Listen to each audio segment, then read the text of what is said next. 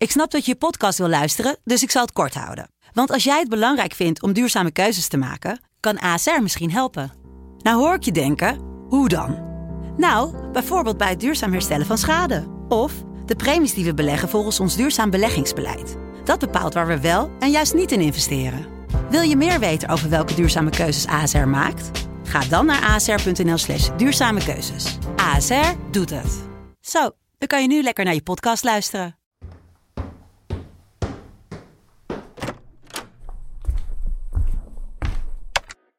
Initiating system 1. System 1 loaded.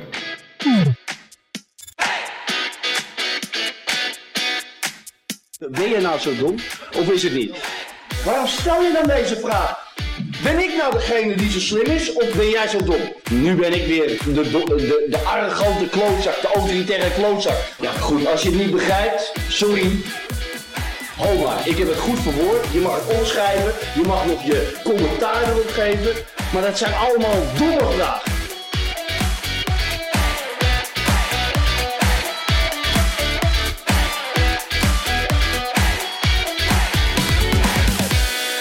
Hey, hallo en leuk dat je weer luistert naar een nieuwe aflevering van de Voetbalpodcast. Mijn naam is Jim Driessen en ik zit hier natuurlijk weer met Sam Planting. Hoi Jim. Hey Sam. En vandaag gaan we het natuurlijk weer hebben over, eh, over een paar clubs die we willen gaan bespreken. Maar eh, ja, is, eh, hoe gaat het met jou verder, Sam? Ja, goed. Wij hebben net een, we hadden onze rendezvous in plaats van in de studio in Noord. met mondkapjes op in de Noord-Zuidlijn. Ja. Ja, omdat mijn auto nog potverdorie bij de garage zit. en eh, ja, gaat verder wel goed. Ik kijk uit naar augustus, hè, dat, dat de boel in Nederland ook weer een beetje... ehm, Gaat beginnen. Ja, dat, het gewoon, dat de bal hier gaat rollen. Want Ja. dan, dan lijkt het in elk geval een beetje weer echter. Ja, ik, ik, eh, heb alweer wat Nederlands voetbal gezien. Ik heb eh, de oefenwedstrijd van AZ tegen, tegen Genk eh, gezien. Waar eh, Cyril Dessus de matchwinner werd. Maar ja, goed, het blijft natuurlijk een oefenwedstrijd. En eh, AZ speelde in de tweede helft ook met een totaal ander team. Dus, eh, maar goed, het had in ieder geval weer een beetje herkenning met een, met een Nederlandse ploeg. En daar eh, was ik best wel eh, blij mee. Ja, want wat, ehm, Ajax begint tegen eh, RKC volgens mij? Ja, zoiets. eh, heel, heel, heel Fox heeft zo'n oefenprogramma nou natuurlijk uitgestippeld. En, ja, ik, ik weet er nog niet echt het zijn ervan, want ik heb me er nog niet zo in verdiept. Ja, ik, kijk, ik kijk wel echt uit naar, naar Ajax PSV en, en, en ook AZ en Feyenoord ook wel. Maar, maar vooral die twee, omdat ik, dat ik denk van, nou, ik ben benieuwd wat er... eh, eh, bij die clubs heb ik ook nog het idee dat er veel gaat gebeuren qua selectie. Ja. En, eh, nou ja, sowieso, ik bedoel gewoon eh, wel een lekker lange opmaat. En ook voor een eerste reden dat mensen naar de voorbereiding gaan kijken zo meteen. Ja, en blij dat Fox uiteindelijk met Ziggo en zo eruit is gekomen. Dus dat iedereen eh, het mooi ook eh, op de tv kan zien. Nu nog niet iedereen aanwezig mag zijn. Dus, eh, dus ja, we hebben in ieder geval weer wat Nederlands voetbal om naar uit te kijken. Ja, het is al bijna augustus. Ik ja. bedoel, we nemen dit op op de 29e nu. Iets later dan normaal, maar, maar ik heb er zin in. Ja, en eh, tot die, eh, totdat er in Nederland weer echt een beetje gevoetbald wordt in de voorbereiding, dus dat is over een week of twee weken, gaan wij nog even door met wat jullie van ons gewend zijn in deze quarantaine. Eigenlijk dat we dus uit het buitenlands voetbal een paar grotere onderwerpen pikken en die dan rustig bespreken. En ehm, wij hadden eigenlijk nog helemaal niet de nieuwe club van Hakim Ziyech besproken, Jim. Nee, voor, eh, voor de mensen die wel onder een steen hebben geleefd, dat is natuurlijk Chelsea uit Londen geworden. En die zijn eigenlijk eh, ja, vrij actief op de transfermarkt. Ja, het is sowieso, want we waren natuurlijk in die- voordat er transfers mogelijk waren. Ik ben even vergeten wanneer, de, in, wanneer, die, wanneer is die transfer deadline weer opgegeven? Was dat 1 juli of was dat, is dat verplaatst naar mid-juli toen door de corona? Hoe bedoel je? Ja, dat, dat, dat spelers weer van club hebben mogen wisselen. Ja, volgens mij is hij nou weer even dicht en gaat hij volgens mij over, over twee weken of zo weer open of zo, weet ik het. Ja, want het is dus vrij bizar dat Chelsea... eh, nou ja, die leggen 40 miljoen neer voor Ziyech. Die verrassen daarna toch wel door... Terwijl Leipzig nog in de Champions League zit... voor, voor echt een riante som. Voor volgens mij ergens tussen de 65 en 80 miljoen euro... Timo Werner te kopen. En deze week was daar de presentatie van Bayern Münchens grote eh steraankoop... In deze Leroy Sané. ja, in deze tijden dat er geen geld zou moeten zijn. En die verklapte eigenlijk per ongeluk dat zijn generatiegenoot en vriend Kai Havertz... Op, eh, dat die heel veel zin heeft om aan de slag te gaan bij Chelsea. Ja, en eh, volgens mij alle media outlets die berichten het ook als... Het is eigenlijk een publiek geheim. Toch dat Havertz nou naar eh, Chelsea toe Ja. gaat. Dus, nou ja, lullig voor Peter Bos. Want natuurlijk, die verliest zijn absolute ster bij Leverkusen. Maar... Er staat wel een riante vergoeding. eh, Ja, want dat lijkt mij dus ook dat dat gaat dus ook al richting de Ik denk minimaal 80, toch? Ja, dus dan in een tijdperk dat, ja, dat ongeveer een kwart van de mensen hun baan kwijtraakt. En dat er heel veel dingen op omvallen staan in de economie. Dus dat Chelsea heeft na een jaartje transferstraf. Toch wel de eerste maand dat ze spelers kunnen kopen. kopen ze voor 200 miljoen nieuwe spelers. Eh, zo zie je maar weer. Jij en ik hadden een beetje de cynische voorspelling. dat er in de voetbalwereld niet heel erg veel zou veranderen. Ja. En in elk geval niet in de top. Nou ja, Ze geven gewoon geld uit alsof het, alsof het water is, joh. Toch? Ja, ik denk toch dat, dit, dat, we, dat we ons geen zorgen over... Van, bewaar je solidari- solidariteit volgens mij meer voor de medemensen... voor, eh, voor andere dingen in, de- in deze rare tijden dan... eh Voetballers zijn niet zielig, clubs ook niet. Nee. Maar, Ja. maar, maar ik krijg hier wel een beetje een Marcel Brands gevoel van, van eh, deze aankopen. Ik bedoel, stuk voor stuk goede aankopen. Maar zul je nou zien dat ze dadelijk echt gewoon, gewoon die 200 miljoen neerleggen voor aanvallende spelers? Maar die verdediging, die kan ook op zich nog wel wat gebruiken. Ja, want dat is dus het idee. Dat ik denk dat we het beste Chelsea kunnen bespreken. Want het is natuurlijk... Chelsea was altijd, voordat Manchester City en Paris Saint-Germain op het toneel kwamen... Was het de olieclub, de, Ja. de nepclub? gewoon de evil, het Evil Empire. Ja, En het is natuurlijk wel zo, dit jaar door die transferban, daar hebben jij en ik het volgens mij in deze podcast meermaals over gehad. Maar eh, ze hebben natuurlijk wel iets wat sympathie teruggewonnen met die selectie. Eh, ik bedoel, misschien niet in, in, de, in de stad waar wij dit opnemen. Amsterdam is natuurlijk de, de vreemde uitschakeling van Ajax natuurlijk nog wel een heikel punt met Chelsea. En dan vervolgens dat ze ook nog eens de sterspeler kopen is ook een... eh, maar zit je iets dwars, Sam? Zeg ja, het maar. nee, maar eh, ja, ze hebben toch wel. Ze ze hadden wat goodwill punten gescoord dit jaar. Want ja, toch wel gedwongen eigenlijk veel meer jeugd de kans te geven. Ja, maar in hoeverre is het dan echt de goodwill als het gedwongen is? Ik bedoel, ze hadden geen andere keus. Ja, want ze konden dus geen spelers kopen. Ze hadden dus wel nog net voor die. Pulisic. Hadden ze zeg maar een super transfer gedaan. Want nou ja, dat bleek dus toch... Nou, ik wil niet zeggen een één op één vervanging voor Hazard. Maar in elk geval wie, wel iemand die... Nou, Bij, bij, sterker nog, dit, dit seizoen heeft Pulisic heeft beter gepresteerd dan Hazard. Ja, oké. maar de Hazard die bij Chelsea speelde was natuurlijk wel... Misschien wel na Messi en Ronaldo de beste speler op aarde. Ja, Dat, zeker. dat is Pulisic nog niet. Maar hij laat wel flitsen zien van een speler die dat zou kunnen zijn. En, maar ja, toch die jongens, vooral bijvoorbeeld Mason Mount, die, die we van Vitesse nog kennen. eh, eh, Tomori, Hudson Odoi. Hudson Odoi. eh, er zijn best wel, Ross Barkley heeft, heeft eigenlijk nu voor het eerst in zijn carrière een, een goed seizoen gedraaid. Dat, Chelsea was natuurlijk wel een beetje aan het veranderen. En in dit, er is natuurlijk wel een reden dat ze dit doen. Want zij hebben de jeugd de kans gegeven. En ook vrij veel jonge spelers zijn eerder aan hun ontwikkeling begonnen bij die club dan anders het geval was geweest. Ja, die want normaal gesproken had Tammy Abraham had nooit zijn kans gekregen Ja, want we vergeten eigenlijk inderdaad, het, de ik vergat nog inderdaad de grootste doorbraak. Dat Tammy Abraham was natuurlijk gewoon dit jaar een goede spits. Want die heeft, een- die heeft gewoon 34 wedstrijden in de competitie gespeeld Ja. voor Chelsea. Ja, en dat was ook gewoon echt een van de betere spitsen in de Premier League. Waar normaal gesproken betaal je voor zo'n jongen 70 miljoen. Ja. Voor, voor een spits die meteen er staat in de Premier League. En die Engels is. En die Engels is. En dan is toch de vraag, als je nu deze vier aankopen, of deze drie aankopen ziet. En dat je ook nog eens, wat jij al aansnijdt, van, eh, waar we het zeker zo meteen over gaan hebben, die verdediging. Er is natuurlijk, zij willen niet het lange termijn spel spelen. Zij willen dus nu meteen die aansluiting vinden bij de Maar- top 2. Bij maar, Liverpool, maar dat doet in City. principe elke topclub in Engeland, toch? Het, ja, het maar dit is nu natuurlijk. presteren. Dit is, kijk, ja, United is natuurlijk ook wel vrij agressief altijd met de aankopen die ze doen. Qua, qua hoeveel geld Ja. ze voor spelers durven neer te leggen. En United schijnt nu ook, terwijl United heeft ze voorhoede gevonden, schijnen ze nu ook een astronomisch bedrag voor Jadon Sancho te willen Ja. betalen. En Borussia zegt vooralsnog nee. Maar laten we het over Chelsea hebben. Dat, maar de vraag is dan, Jimmy, van, denk jij dat ze die stap... Want ik, zeg, ik vraag niet aan jou van, gaat Chelsea volgend seizoen kampioen worden? Maar denk jij dat Chelsea de stap naar die twee teams die nog duidelijk beter zijn dan ze... dus eh, City en Liverpool, gaan, ze die maken met deze drie spelers? Want laten we wel even eerlijk zijn. Hakim Ziyech is ook in internationaal opzicht een, go- een echt goede aankoop. Van dat, van, die was natuurlijk bij die Champions League run van Ajax heel belangrijk. Ja, en sowieso is nog de vraag... Kijk, want hij is in principe de vervanger van Willian. Maar Willian kan ook nog gewoon blijven. Exact. En daarnaast haal je dus twee, laten we zeggen, twee van de nou, unaniem gezien tenminste vijf beste spelers van onder de 23 jaar. Want Havertz en De- de- Werner zijn... Twee van de beste Duitsers die niet bij Bayern spelen.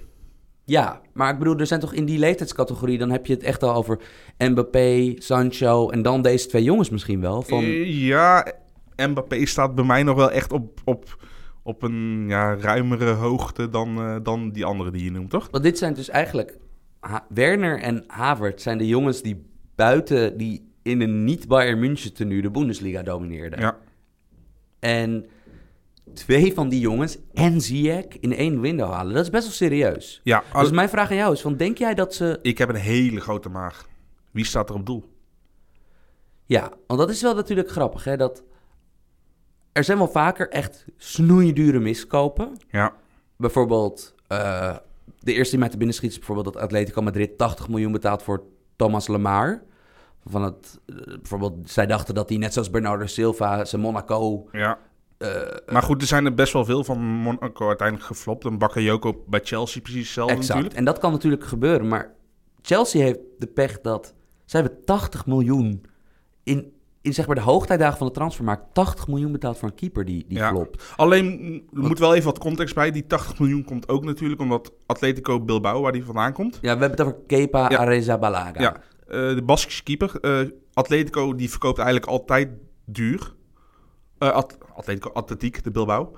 Eh, want ja, die, die kopen eigenlijk alleen maar Basken of leiden zelf op. Dus die hebben een hele kleine transfermarkt. Dus die willen wel zoveel mogelijk geld verdienen. En, en die spelers gaan eigenlijk altijd voor een gelimiteerde, maar hele grote transfersom weg. ja. En, en eigenlijk is Atletiek de Bilbao nog spekkoper geweest. Want die hebben nou eh, Simon hebben ze op doel. Ja, die hebben, dat, dat is de grap. Die hebben een aanzienlijk betere keeper dan Kepa. Maar ja, Chelsea, het, is, het experiment Kepa is nu twee seizoenen gaande. Ja. Wij hebben in die wedstrijden tussen Ajax en Chelsea ook al gezien. Volgens mij stond Kepa op goal, toch? Ja, ja, ja. Eh, In die rare wedstrijd op Stamford Bridge. Het is een vreemde keeper. Van het, het, is, het, eh, het is een keeper die soms op goede dagen dat je denkt van... oh, dit is inderdaad een soort van de GA deel 2. Maar een keeper die zoveel fouten maakt. En dat is En, 80 en, miljoen. en zelfs een De Gea is niet meer optimaal, hè? Ja, Maar nee, maar Ke- Kepa is gewoon een miskoop. Dat kunnen we nou toch wel... Ik bedoel, we hebben hem genoeg wedstrijden aan het werk gezien. Het is niet zo dat hij geen kans heeft gehad. nee. Alleen, ja, zijn transfersom is gewoon gigantisch. Chelsea moet hier heel veel op afschrijven. Ja, en dat is dus bijvoorbeeld... Het zou ons volgens mij allebei niks verbazen als Onana... die deze week gelinkt wordt aan Leverkusen, de club van Peter Bos. Ja, ik denk vooral dat het is om gewoon Chelsea een beetje eh, in beweging te brengen. Ja, want de keepersmarkt is natuurlijk vrij overzichtelijk. Want er zijn maar 12 tot 15 topteams in Europa. Keep- en keepersmarkt- je hebt maar één keeper En in- dat is echt, echt een domino-effect altijd. Gaat er eentje bij een club, dan gaat de rest ook allemaal een beetje bewegen. Maar wat jij zegt is van Kepa, die dus... Die is zoveel aan marktwaarde verloren. Want die heeft dus ooit 80 miljoen gekost. Op jonge leeftijd. En heeft voor het oog van de wereld... Snap je, in de Premier League top kijkt iedereen naar die competitie. En die heeft gewoon, ja... Een blundertje of tien gemaakt. Ik zie niet in waarom een club nou 40 miljoen gaat neerleggen voor Kepa. En dat is in het meest positieve geval wat Chelsea terug kan krijgen. Want dat, eh, ja, eh, het is inderdaad... Bijvoorbeeld Paris Saint-Germain de afgelopen jaren. Dan zag, je, dan zag je dat een topteam... Als je een keeper hebt waar ook maar een snufje twijfel Ja, aan zit... dat dat een heel groot probleem kan worden. Van dat dat... die hebben best ook wel een groot verloop gehad qua keepers inderdaad. Ja, want...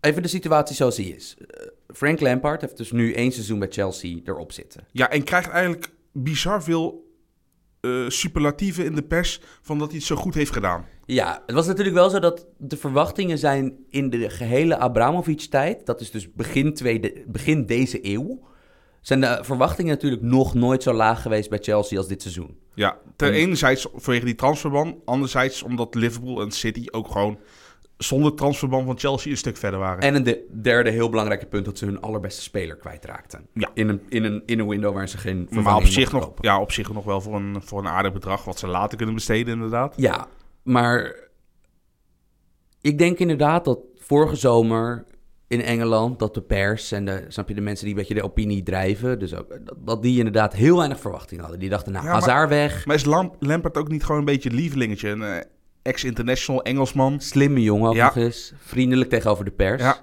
Eh, dat is natuurlijk wel in een tijdperk waarin je ook Mourinho en Pochettino in, in, in, in als die als hebt. Mourinho 66 punten met dit Chelsea had gehaald. Ja, Ja, nee, dat, dat is inderdaad de vraag. Kijk, ik denk wel dat Lampard in elk geval cosmetisch gezien... eh, Chelsea is leuker om naar te kijken dan het in heel veel Mourinho-seizoenen was. Zeker. Terwijl het, hij, heeft mindere spelers dan toen de tijd. En wint minder prijzen. De, snap je, heeft geen prijs gewonnen dit seizoen. Eh, maar ja, wat jij zegt, dat Lampard krijgt heel erg veel veren in zijn reet. Echt heel erg veel. Terwijl, De feiten zijn, oké, ze hadden geen Hazard. Goed punt. Alleen ze halen veel minder punten dan vorig jaar. En ze eindigen dus ook een positie lager dan vorig Ja. jaar.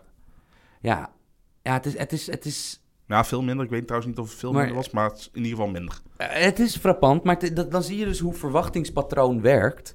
En ehm, nou ja, in elk geval het belangrijkste is, ze hebben Champions League gehaald. Want het zou wat zijn geweest. Hè? Als je voor een kwart miljard aan spelers haalt na een pandemie... en dat je dan tegelijkertijd ook nog Champions League voetbal misloopt. Ja, ze hadden natuurlijk wel het voordeel dat en Leicester en United tegen elkaar op de laatste speeldag moesten. Dus Zeker. er moest ook wel iets heel geks gebeuren mocht, mocht Chelsea het niet halen Ja. natuurlijk. Ehm, als we die selectie inderdaad bekijken, dan lijkt het in elk geval dus nu... Als je Ziyech, Havertz en Werner haalt... dan lijkt mij dat, je, dat, dat La- Lampard in elk geval een systeem wil doen... waar je vier aanvallende spelers kwijt kan. En dat is dus waarschijnlijk een 4-2-3-1. En dan is het bij Werner de vraag van... is dat dan de spits? Eh, waardoor Tammy Abraham bij, snap je, een volledig fitte selectie op de bank zit. Of is hij er linksbuiten? Wat zou betekenen dat Pulisic eh, voor een basisplek moet strijden. Ja, nou dat laatste gaat sowieso niet gebeuren. Nee, en ik denk ook dus wat jij zegt is dat Wiljan, die, die al een tijd lang bij Chelsea meeloopt en Ja. altijd heel nuttig is. eh Wordt, Wiljan nou, is wordt nou een- trouwens genoemd bij Arsenal, hè? je verwacht het niet. Maar Wiljan is de ultieme broodvoetballer natuurlijk, want sinds hij voor een contract speelt bij Chelsea, dus de afgelopen twee maanden, dus dat is hij, gigantisch goed. Hij is gewoon. eh, Wat vroeger. Dit was net voor het tijdperk van het echt live voetbal voor iedereen. Maar vroeger had je natuurlijk altijd. ehm, oh, na de Champions League uitzending op televisie had je die samenvattingen van een andere wedstrijd. En dan zagen we altijd bij Shakhtar Donetsk. Een, snap je, een Oekraïns team met elf Brazilianen op het veld. Zagen we altijd zo'n Afro-jongen verschrikkelijk goed spelen. En we krijgen nu opeens weer die Wiljan te Ja, zien. ja. Want hij, heeft nog, hij denkt van ja, ik ben 32. Ik heb nog één megacontract te verdienen. Ja, die speelde echt... Ik denk dat hij de beste speler in de Premier League was de afgelopen twee maanden. Ja, Dat, na de Bruine denk ik dat hij... Ja, ja, ja, maar tellen we de Bruin nog mee? Ik Nee, bedoel, oké. even zijspoortje. Belachelijk dat, ik ben sowieso al niet zo van de individuele prijs, maar belachelijk dat de Bruin hem niet heeft gewonnen en Henderson wel, toch? Jordan Henderson. Ik wil het er niet meer over hebben trouwens, verder. Ja. Nou ja, kijk, je snijdt hier een punt aan waar we misschien weer waar we de cirkel rond mee kunnen krijgen. Is dat in Engeland, zelfs nu, zelfs nu ze een gouden generatie aan spelers hebben. Ze hebben, snap je, kijk naar, kijk naar de gasten die ze hebben. Sancho, Sterling, Rashford, fucking Ellie, van, eh, Trent Alexander-Arnold. Ze hebben echt een weergaloos goede generatie voetballers. Phil Jones. Dankjewel, Shem. Dat zelfs nu he- is er een soort Calimero-complex van die Britten. Van dat er... ehm, ze hebben de pre- meest prestigieuze competitie op aarde. Maar het is natuurlijk wel zo dat de Premier League is al sinds de eeuwwisseling... de beste competitie op aarde. Om, niet vanwege de Engelse spelers die er Nee, spelen. vanwege de sterren van overzee. Ja, van, eh, van Van Nistelrooy tot Ronaldo. Van, Dus eh, eigenlijk met Bergkamp en, en eh, later Henry is, is die trend ingezet Ja. en die is nog steeds niet gestopt. Nee. En dat minderwaardigheidscomplex, dat is toch dat er, er is iets aan de hand met overwaardering van eigen jongens. En ik bedoel, ik denk dat elk land dat doet. Ik denk dat bijvoorbeeld ook dat wij, als David Neres, da, eh, eh, snap je, David eh, eh, Nevenhuis had geheten en uit, eh, uit Enkhuizen kwam, denk ik dat, die, dat, er, dat de hype groter zou zijn dan dat het nu een gekochte Braziliaan is. Eh, maar in Engeland zijn ze altijd wel vrij extreem hierin. En ik denk dus dat misschien dat wel... Ja, ze denken nog steeds de uitvinders van het voetbal te zijn natuurlijk. Ja. Dus, dus alles wat zij hebben is geweldig. Ja, en ik denk dus wel dat daar misschien een soort van... Dat daar wel de rode draad ook te vinden is met dat Chelsea. Dat het nu allemaal... Dat er binnenslands... Dat men heel positief is over Ja, Chelsea. vanwege de Hudson Odoi, vanwege de Abraham, vanwege de Mason Mount. Zijn toch allemaal jonge Engelse jongens? Ja. Maar wat jij dus zegt is van... Het begint al bij die keeper. Dat je denkt... Oké. Ja, gewoon niet geschikt voor een topploeg. Kunnen we afschrijven, toch? Die voorhoede zijn we het volgens mij over eens. Ja. Dat is weergeloos. Van Ja. hoe je het ook zo meteen de Die, die zit gewoon bij de top van Engeland. Dan heb je op het middenveldsduo heb je sowieso... Ik denk nog steeds de beste stofzuiger ter wereld. Een Golan Kanté. Ja, Het is tussen hem en Casemiro van Real altijd in mijn ogen. Wordt, de- wordt, wordt wel al dadelijk 30. Dus ik ben altijd benieuwd met, met spelers die, die ja, echt veel loopvermogen hebben. Ja, hoe dat, hoe dat gaat. Al heeft hij natuurlijk ook een tijdje wat aanvallender gespeeld. Wat minder belasting voor hem was, volgens mij. Maar ik, ik, ik ben altijd zo bang van dadelijk is hij 30, 31 en dan vallen de wielen in één keer af. Ja, en dan heb je op die andere middenveldspositie heb je in de eigen selectie al Ross Barkley zitten, die echt goed was dit seizoen. Kovacic, een jongen die eigenlijk al Altijd. vanaf zijn achttiende bij topclubs speelt en altijd een beetje vergeten is. Dat is een goede speler. Ja, En ze hebben, ze hebben zelf enorm veel verwachtingen van een Schots tienertalent genaamd Billy Gilmore. Gilmore, ja. Die gezien wordt als, de, als, het, als, het, eh, als het Schotse antwoord op Frenkie de Jong. Eh, of de, de, de Schotse Savi of zo. werd Bi-. Billy McJong. Ja, ehm, volgens mij zijn we het erover eens dat, dat, dat, dat, dat daar voorin zit het wel goed. En ook dat, dat, dat, dat, Dat middenveld met Kanté sowieso en zet er iemand naast. ja, en ik bedoel, het is- Kovacic, Kovacic Kanté vind ik ook nog steeds prima. ik vind sowieso het vooruitzicht van Ziyech's creativiteit met dan de, de doelgerichtheid van Havertz, Werner, Abraham. Dat, dat, het- ik denk dat het een heel spectaculair team zal zijn. Totdat je de achterhoede ziet. Ja, want daar heb je eh, nou, een soort van eeuwig onuitroeibare Aspilicueta. Die is altijd goed. Van dat is, dat is in, om Is- elke trainer, elk systeem is hij goed. Is ook de speler met de meeste minuten in de Premier League van eh, Chelsea afgelopen seizoen. Is hij bijna elk jaar. Is, is gewoon onomstreden. ja. En, En, en kan op meerdere plekken. Kan rechtsback, kan eventueel linksback en kan in het centrum. En ze hebben denk ik één andere verdediger waar je dan denkt van... Nou ja, die, die speelt sowieso. Dat is Tony Rudiger. Die heeft heel zware blessureproblematiek gehad de voorbije jaren. Maar die lijkt, als hij fit is, ook te zijn. Maar daar, Al- houdt, het, als. daar houdt het wel op. Ja, en dan hebben ze verder nog eh, voor het centrum hebben ze Kurt Souma, die eigenlijk veel minuten heeft gemaakt. Die ze eigenlijk, ze wilden die eigenlijk gratis weg doen afgelopen zomer. Ja, was ooit een van de grootste talenten die, die bij Chelsea tekende. Ja, is het toch, ja, is toch niet die topper geworden. Al wil ik zeggen, ja, Frankrijk heeft zoveel verdedigende giganten dat het niet gek is dat, dat Souma af en toe vergeten wordt, toch? Ja. En, en ze hebben natuurlijk het, eh, het Engelse talent, maar ook alweer 22. Alsof, alsof het oud is, maar. Tomori. ja. En eh, ook nog, dit seizoen was de beoogde starter Andy Christensen, Deen. Die speelt nog steeds wel mee, maar die verliest om de zoveel weken weer zijn basisplaats. Ja, En dan op linksback hebben ze eigenlijk spelers die ze al Ja. weg wilden hebben. hebben ze Emerson en eh, Marco Alonso inderdaad. Ja. En, en daar ligt denk ik ook wel een pijnpunt van Chelsea op de linksback. Ja. Kijk, eh, kijk, er is een reden dat ze met Chilwell en met Tagliafico in verband worden gebracht. Ja, maar het komt er dus wel op neer dat wat je alweer hoort is dus dat ze hun problemen gaan ze opkopen. Ja. Ehm, ja, ik denk dat het. eh, ik denk wel. eh, eh, het is. Je bent heel erg geneigd, als je ziet hoe goed Liverpool en City dit seizoen zijn. Je bent heel erg geneigd om dan te zeggen van die, die, overstap. van dat je naar die twee in één, in één zomer toestapt, dat is te moeilijk. En daarnaast hebben wij dus ook een beetje onze bedenkingen hoe goed Chelsea nou precies was dit seizoen. Aan de andere kant, als je deze ploeg zo hoort. Ik denk niet dat deze, dat deze ploeg in de anonimiteit eh, gaat aankutten. Nee, niet in de anonimiteit, maar ik denk wel dat ze een beetje in niemandsland komen. Ze zijn te goed voor de subtop en nog niet goed genoeg voor, voor de top 2. Want denk jij bijvoorbeeld dat Liverpool. Denk, denk je dat Liverpool en City. dat die. eh, zonder dat er iets verandert.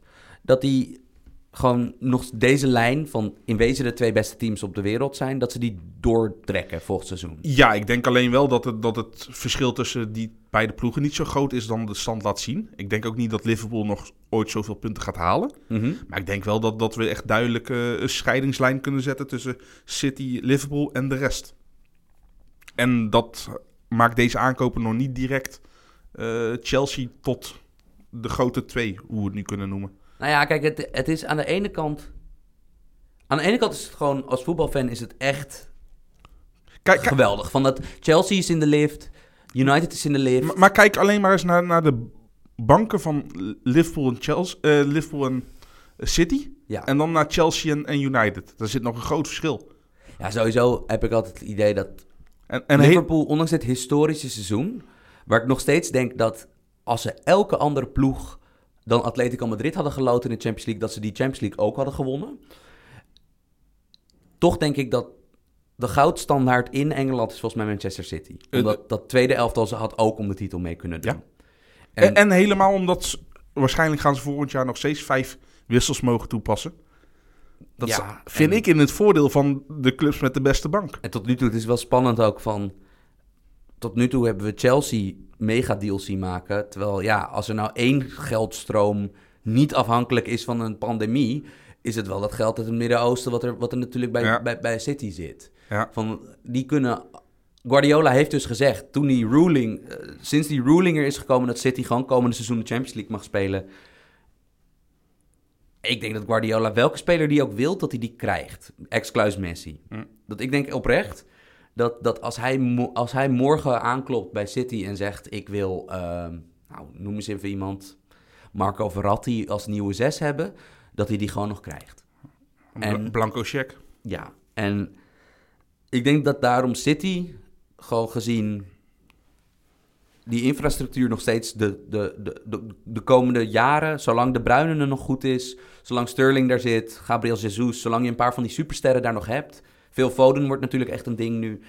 Ik denk dat dat de grote eh, club is waar het allemaal om draait. Ja, ik denk ook dat zij de breedste selectie hebben. Alleen eh, Liverpool heeft gewoon... De basis staat gewoon.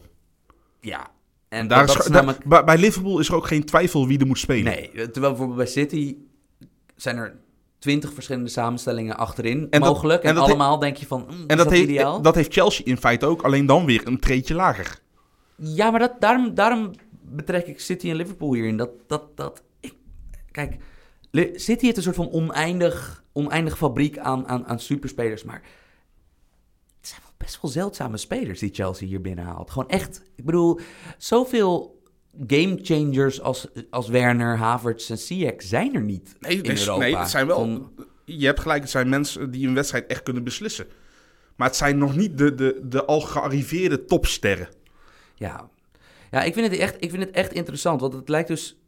Chelsea en United lijken er volgend seizoen sterker op te worden dan ze dit seizoen waren. Ja. Gewoon United doordat de boel nu op de rails is. En ze hebben hun, eindelijk hun superster gevonden in die, in die Bruno Fernandes. Ja, als maar de vraag hoe die het natuurlijk na het eerste half jaar nou nog gaat doen. Ja, En Arsenal is volgens mij de enige club die hem echt op de lange termijn gooit. Die zegt van we gaan... Maar dat doen ze altijd.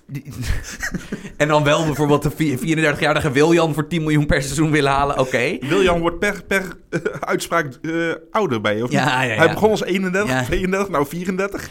Maar het is wel interessant om te zien, want dit is natuurlijk de competitie. eh, ja, die nog steeds een soort van. Bijvoorbeeld, Amerikanen denken ook dat dit de NBA of de NFL is van het. het, het Amerikanen Het denken- Europese voetbal. Amerikanen denken wel meer. ja, maar aan de andere kant, het is wel zo. Het zijn wel weer drie supersterren die naar de Premier League gaan Nee, en die zeker. niet naar Real, eh. Barcelona of Juventus gaan. Zeker, maar aan de andere kant, ik had een, een had ik niet, niet snel bij Real gezien. Ja, het blijft altijd zo grappig dat doordat Ziyech altijd zo'n discussiepunt is geworden in Nederland, hebben mensen hem nooit echt bij grote clubs gezien. Maar ja, aan de andere kant, kijk, kijk even in wat voor gezelschap hij nu wordt gehaald. Nee, ja, zeker, dat ben ik helemaal eens. Maar alleen Real Madrid is natuurlijk wel eh, van de Galacticos.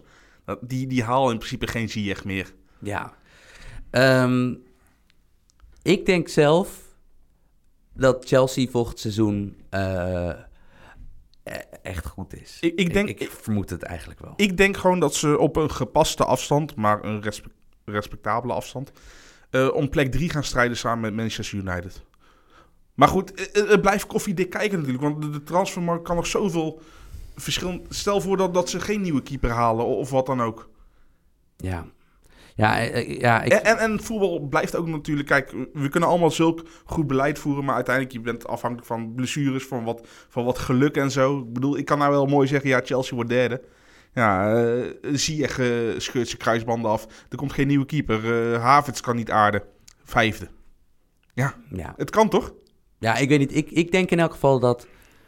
Ik vind het een tijd geleden dat een club in één rits zoveel... Ja, City heeft het een paar, paar, paar keer gedaan. Maar, maar, we, zijn- we zijn al eh, zo gewend als City en Liverpool weer als grootmachten. Dan is het leuk dat juist weer een, een nieuwe oud-gediende zich aandient. Ja. Uiteindelijk zijn we toch allemaal... We vinden topploegen leuk totdat ze te lang in de top spelen. Ja. Dan is het niet meer leuk. Ja.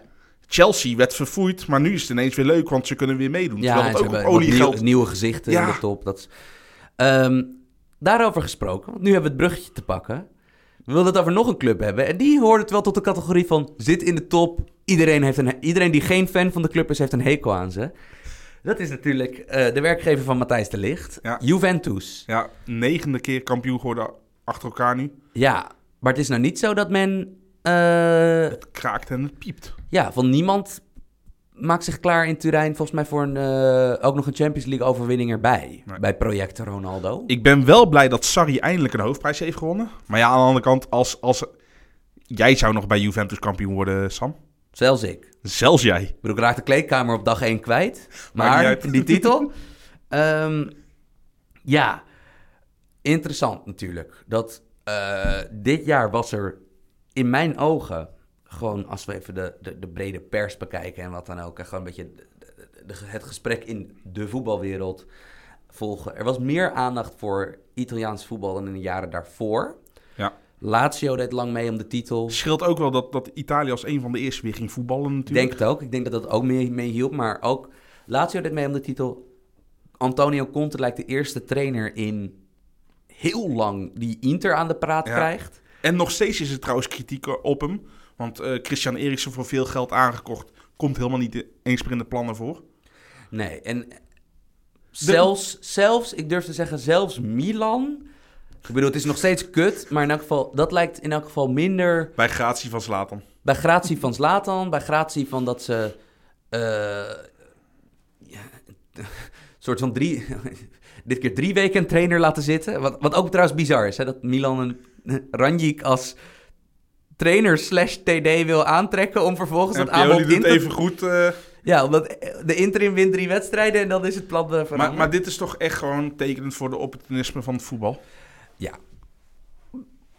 Maar is dat ook niet, de kritiek op Juventus, is die dat ook niet? Want eh, aan de andere kant, kijk, aan de ene kant kan je zeggen van, oei, van dit team werd de afgelopen jaren, zeker onder Conte, werden ze soeverein kampioen. Aan de andere kant, nu, dit jaar hebben we meer aandacht voor wat ploegen daarnaast, die toch iets sterker lijken dan in de jaren daarvoor. Ja, en je hebt natuurlijk de favoriete ploeg van bijna iedereen, eh, Atalanta, die ineens heel veel schijnwerpers op zich krijgt. Ja. Ehm, aan de andere kant, wie wordt dat? Ik bedoel, uiteindelijk wordt Juventus kampioen. Dat is de ene lezing. De andere lezing, waar ik denk jij en ik misschien meer invallen op dat spectrum, is dat het financiële gat tussen Juventus en de rest is astronomisch. Ja, maar dat was het toch al toen, toen Juventus Higuain van, van Napoli overnam, alsof het niks was. Zeker, maar dat is dus, daarom is dus wel gewoon... Daarom is een titel winnen, net zoals het bij Paris Saint-Germain het geval is in Frankrijk... en bij Bayern München in Duitsland, een titel winnen is de norm. Ja. En het lijkt dus, in elk geval, wij hebben onszelf, wij voetbalvolgers, voetbalduiders, hebben het hele seizoen volgehouden dat die kloof kleiner wordt. In elk geval in Italië.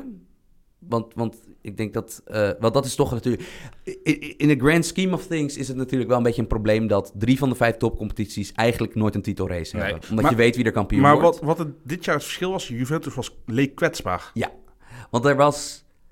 Nou ja, er, er, er, de, er is afgelopen zomer. Want Contes vervanger Allegri. Nou, daar, daar werd toch niet mee doorgegaan. Ook wel, ik denk de uitschakeling tegen Ajax heeft daar ook. Heeft sowieso echt al voor een cultuurverandering volgens mij gezorgd. Zij willen het dus op een andere manier gaan doen. Aanvallender voetbals. Want ja, met Sarri haal je toch een, een trainer die meer Guardiola dan Conte is. Ja, en toch, als ik dit spel zie van Juventus, denk ik niet gelijk van, hé, dit is Sarri-bal. Nee. Het is Ronaldo Dybala-bal en de rest hopen we maar. Ja, want dat, ik denk dat dit seizoen... Dat het, het aanknopingspunt voor Juventus is volgens mij... Nou, dat A, hun astronomisch dure aankoop, Matthijs de Ligt... ondanks heel erg veel eh, ja, controverse of gemaakte controverse. Wat hij had Kritiek, natuurlijk, de kritiek. hensballen. Hij had heel veel pech met hensballen. Maar ja, ze betalen 80 miljoen voor, verdediger, voor de verdediger van de toekomst. Want laten we eerlijk zijn, Juventus is de club... is de meest prestigieuze club voor een verdediger om te zitten. Want de beste die het doen, deden daar. Basali, eh Bonucci, Chiellini, nog- Bonucci. Bonucci toen nog goed was. toen hij nog goed was. Dat, daar gaan we, komen we zo op terug. Ehm, nou, hun, hun mega-aankoop doet het. En die Balla, die onder Allegri een beetje verkwijnt... en die toch werd ge- gezien als van... nou ja, dat is de, de, onze nieuwe Del Piero. Dat is onze superster. Die toch nu... die lijkt toch in de, in, in, de- in de schaduw van Ronaldo... Nou, als we heel eerlijk zijn, die Balla is de beste speler in die competitie, niet Ja. Ronaldo. Nee, Dat- en, dat- en zeker na de, na de corona-hervatting. ja. Is het Dybala die, die, die Juventus heeft gedragen, toch? Qua, qua, qua creëren van kansen, qua veldspel, qua Ja. verdelen. Hij is gewoon weer de speler waarvan iedereen dacht dat hij... Na dat eerste seizoen... Toen hij bij Palermo werd weggehaald en dat eerste seizoen bij Juventus... dacht iedereen van, wauw, dit is... Hij, hij, hij lost zijn belofte in. Hij Zo. lost zijn belofte nou echt in. En, maar daar houdt het wel een beetje bij op. Dat...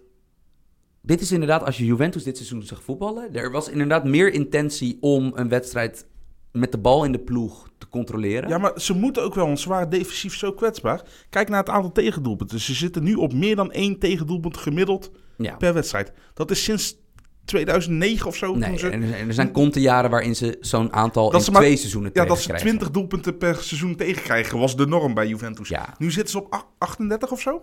Maar wat ik daarvoor denk, ik denk dat de nuance hierbij wel is, is dat in die Conte en Pirlo jaren bij Juventus, toen Juventus dus na die verbanning terugkwam onder Conte en die gehele Serie A bij de strot greep. En vooral dat er, er was onmogelijk te scoren tegen de 4 B's. Of eh, tegen de eh, tegen Buffon, eh Barzali, Bonucci, Chiellini.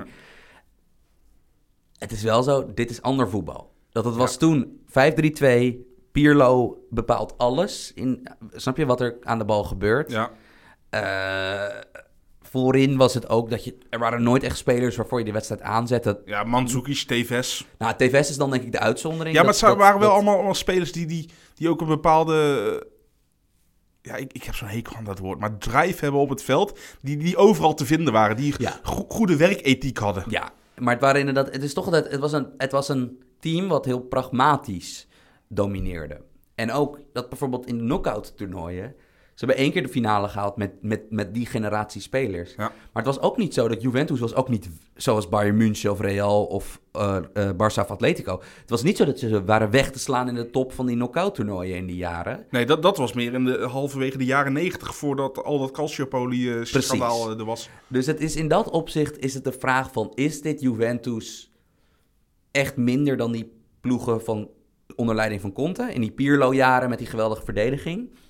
Of is dit gewoon een goede een topploeg... die net niet zo goed is als de echte top... waar we het er net over hebben, City, Liverpool en, eh, en eh, Paris Saint-Germain...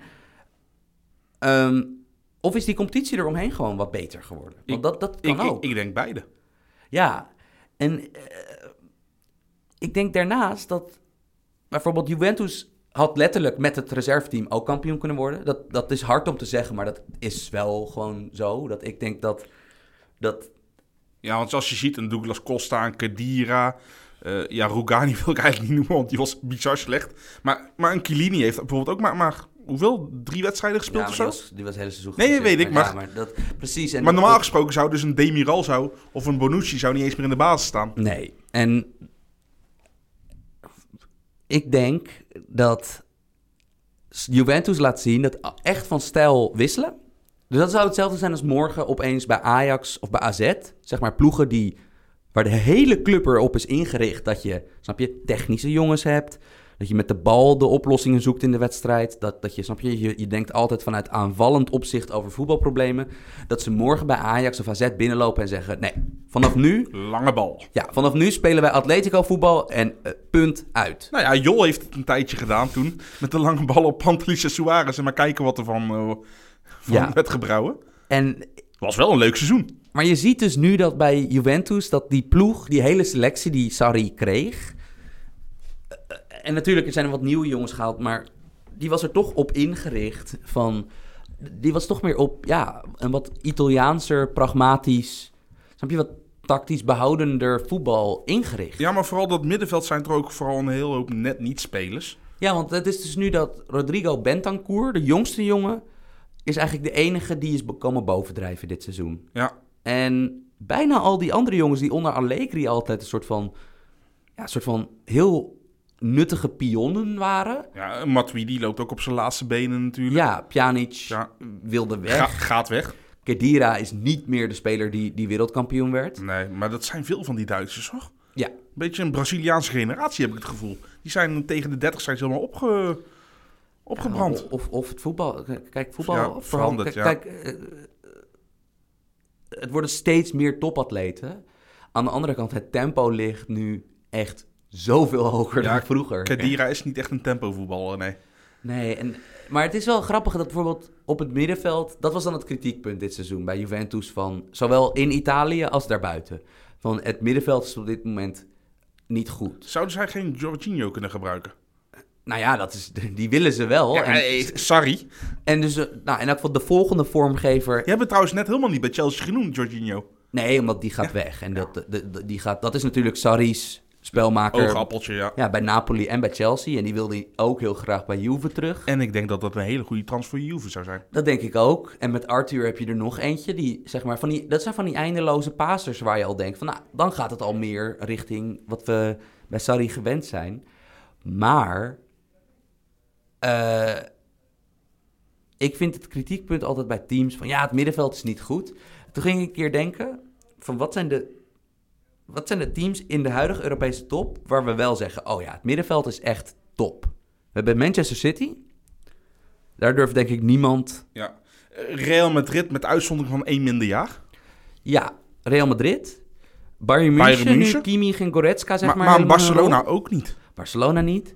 Het is bij Paris Saint-Germain elke week de vraag wie er naast Verratti speelt. Ja, het zijn allemaal al van die net niet transfers inderdaad. Bij Liverpool, als we heel eerlijk zijn, bij Liverpool zijn die middenvelders extreem belangrijk. Maar wel in een soort van, op een soort pionnen manieren. Ja. Dat ze dus als chameleon alles moeten kunnen.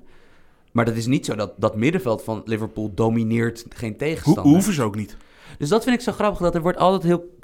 Het is, Maar het is ook, mij- ook het moeilijkste om in te vullen, hoor, een goed middenveld. Daarom. Maar je, is, maar je ziet het ook al aan Juventus dit jaar. Ze hebben zoveel verschillende systemen al geprobeerd. Ze hebben 4-4-2 met een soort ruit geprobeerd. Ze doen nou weer 4-3-3 met, met Ronaldo aan de zijkanten. ja, Ze, ze zijn zoekende.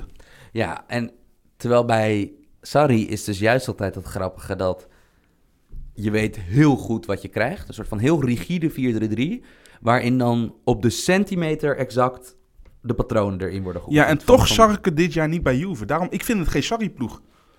Ja, maar dan is het dus de vraag van, van Juventus is altijd een heel slinkse transfermarktvos geweest. Ja.